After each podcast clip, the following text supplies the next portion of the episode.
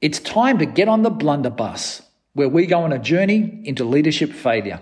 My name is Edward Vaughan. Join me as I travel far and wide on my special bus, the Blunder Bus, and have honest conversations with great leaders about some of their greatest leadership disasters. On the Blunder Bus, we think it's possible to learn more from your moments of failure than your moments of success, if you know the magic secret.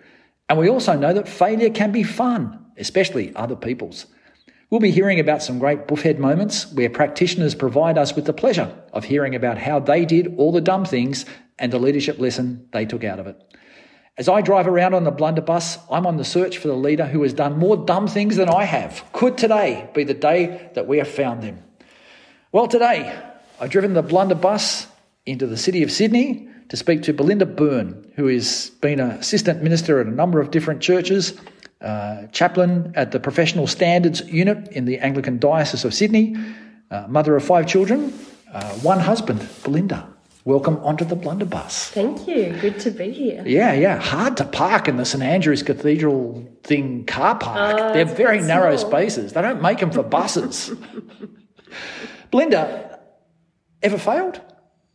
Oh, no. Our first, the first guest. Well, where do I start, really? So tell us about your area, your incident of leadership failure. Okay. Well, I was an assistant minister in a church plant, and I really prided myself on being the ideas person in our team. Like Steve from the castle, you're an ideas That was woman. Me, the ideas woman.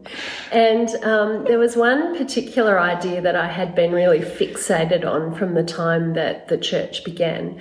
And I pushed the minister to go with this idea. And it took about 3 or 4 years, but eventually he wore him agreed. Down. Okay. Now, the idea was based on my belief at that time that we had these Bible study groups. We had a really high number of people in Bible study groups. It was something like 87% of the church, of the congregation were fantastic. In these groups, which was great. But I felt that they were too knowledge-based and weren't really... didn't really provide any scope for people to actually apply their faith. So a genuine issue, really. Yeah, genuine issue, that's right. So there were lots of question answers, some routine sort of prayer points at the end of the evening or morning, and then, we'd tick the box and go home. So I saw this as a problem, and my solution was to suspend the groups for a term and instead to say to each group, I think we had about 9 groups at the time, to say to each group, you need to go out and find a mission. And I say mission in inverted commas. Find something to do as a group that is in some way building the kingdom of God. And my theory was that by doing this, they would actually be united as a team, united around this mission, but that they'd also then be driven back to having to read God's word to find solutions to whatever challenges were being thrown up. This doesn't sound like such a bad idea. No, it's a great idea. You are the ideas woman, after all. There was one problem with this great idea. Right. And that was that my group spent the whole term trying to decide what mission they were going to do. Right. And I was the leader of that group. Meanwhile, other groups are off doing things and... Other groups were going great guns. Other groups were going into the city and feeding the homeless and doing a neighbourhood ministry called Backyard Blessings, which is still going 10 years later. My group were twiddling their thumbs with me as the leader. Well, by the end of the term, we sort of were celebrating what had happened in church and all the ministries that people would go up with. All except one. All except for two, actually, because the the minister who I worked with, he also had the same problem as me. So the only people who couldn't pull this off were the senior minister and the assistant minister. Yes. Apart from that, it was fine. Hilarious. Apart from that, it was great. Great idea. So that was sort of embarrassing on one level. And it was also confronting because I think I saw myself as quite a good leader and also, you know, as I said, the ideas person in the church. Okay. So was there a particular moment when you kind of realised that you'd made a mistake?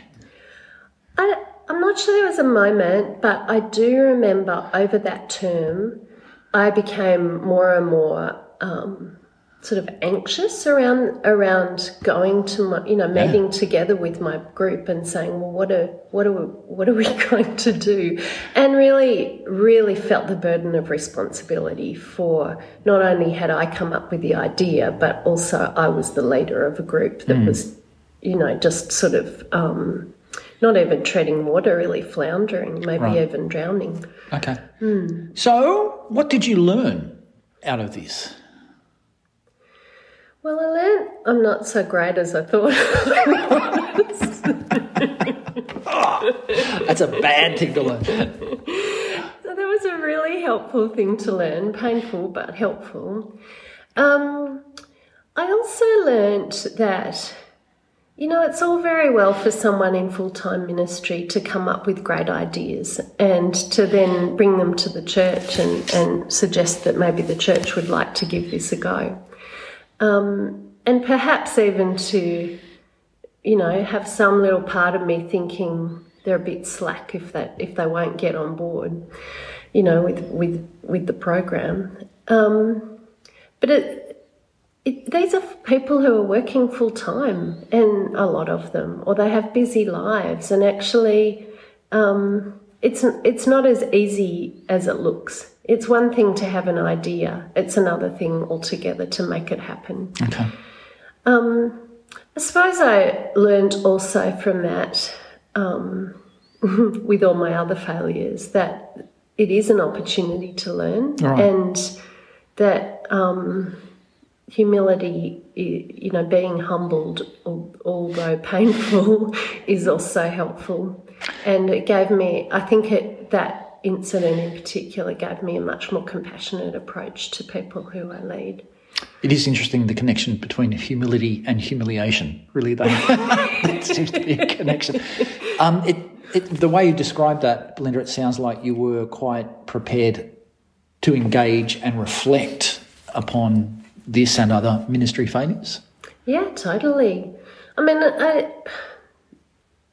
I do genuinely believe that actually it's in that those sort of, I mean, that wasn't really a crucible. It wasn't that difficult, but it was hard. And I do think it is in the crucible experiences that we do grow. And it is my, you know, it is my deep desire to grow and to become more mature and to become refined. And I know that rarely happens without some pain. Yeah, sure. Yeah, and so I don't want to waste those opportunities, I suppose. I don't want to waste the failures. Yeah, okay. So, final question, how do you see failure now? Well, I still don't like it. I still don't want it. I often pray, God, just don't let me be embarrassed here. I know it's not about me, but I don't want to be embarrassed. Because there was something in your story about feeling kind of embarrassed and slightly shamed about being the professional who couldn't actually do what the so-called amateurs managed to pull off. That's, totally. Yeah, that is a little... Yeah. But on the other hand, I do think it's, you know, it's a blessing. A blessing. Interesting. Yeah. It can be a blessing. Well, it reminds me that I'm not God. And, you know, the older I get, the more I realise that to be true. Yeah. I mean, I hope there's not a part of me that still thinks that, but I still think there's a, you know, little bit of us who always try to step up onto the pedestal, and it's good to be reminded that the person who is on the pedestal is the one who belongs there and actually has got it. Yeah. Thanks, Belinda. Thanks to Belinda Burn for sharing about one of her great leadership mistakes and what she's learnt. At the St Michael's Institute, our promise to you is that we can help you do more dumb things because we can help you take more risks and learn from what you're doing. Our motto is, if something is worth doing, it's worth doing dumbly, because if you're not having a crack, it won't be perfect. Go to our website at www.stmichaels.institute, where we teach you how to fail better. Thanks. See you next time.